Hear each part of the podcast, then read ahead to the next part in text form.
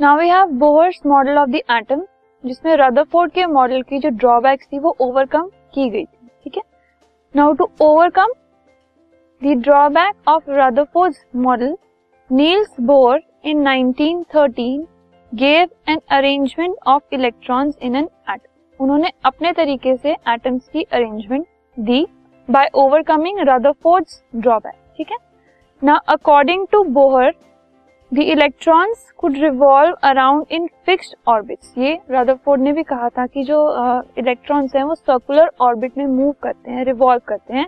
But he said they revolve in fixed orbits around the nucleus where each orbit has a different radius her orbit का एक अलग radius होता है and वो अपने अपने ऑर्बिट में ही रिवॉल्व करते हैं. Second the electron does not radiate energy while revolving even after having motion around the nucleus ठीक है? ड्रॉबैक यही थी रदरफोर्ड की कि अगर इलेक्ट्रॉन रिवॉल्व कर रहा है तो it will radiate energy and it will fall into the nucleus but Bohr's model में ये क्या पता लगा कि जो इलेक्ट्रॉन्स हैं, वो रिवॉल्व तो करते हैं, लेकिन वो एनर्जी रेडिएट नहीं करते थ्रू आउट दिस मोशन ठीक है?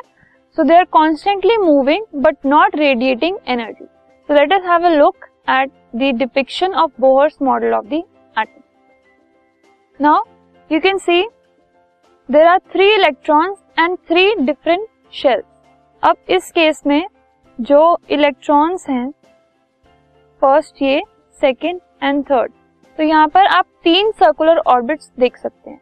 जो न्यूक्लियस के, अगर ये हम nucleus this is nucleus positively charge nucleus उसके जस्ट नेक्स्ट जो शेल है, जो सर्कुलर ऑर्बिट है, उसको हमने नेम दिया है के जो न्यूक्लियस के बाद जो फ़र्स्ट शेल है that is called K shell ठीक है?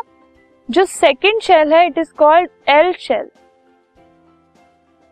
and the third shell is called M shell and so on and so forth N and fourth shell will be called N. And then fifth shell will be called O ठीक है so on and so फो so ये fixed circular orbit हैं. These are the fixed circular orbits जिसमें electrons revolve करते हैं.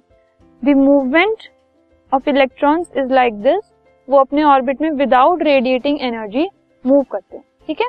So this was the depiction of Bohr's model of the atom we will now move on to some of the basic postulates and conclusions of this model now अब present concept क्या है? Bohr का जो model था, वो एकदम last concept था जो दिया गया था। उसके बाद उसको ही माना जाता है एंड उसी को फॉलो किया जाता है। So the present concept of atom was given by Bohr and it is that atom is divided into three parts electrons protons and neutrons. The electrons they are negatively charged, protons they are positively charged. And neutrons they do not have any charge. And electrons and protons वो same होते हैं। मतलब जितने protons होंगे उतने ही electrons होंगे। Second protons and neutrons are located in the center of the atom that is nucleus protons और न्यूट्रॉन्स न्यूक्लियस के अंदर होते हैं।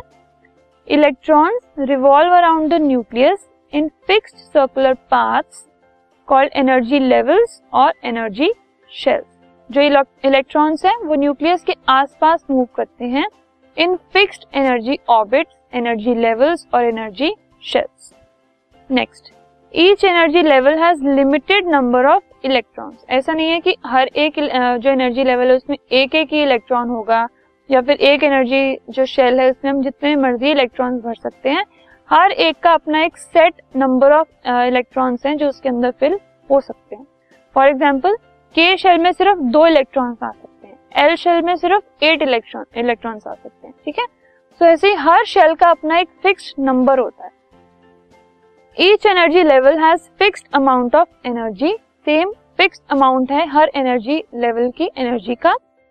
As long as the electron revolve in the same level जब तक वो अपने ही लेवल में इलेक्ट्रॉन रिवॉल्व कर रहा है there is no change of electrons and atoms remain stable कोई चेंज नहीं आता इलेक्ट्रॉन के अंदर, कोई चेंज नहीं आता उनके किसी भी चीज़ के अंदर, उसकी एनर्जी के अंदर कोई चेंज नहीं आता और एटम स्टेबल रहता है।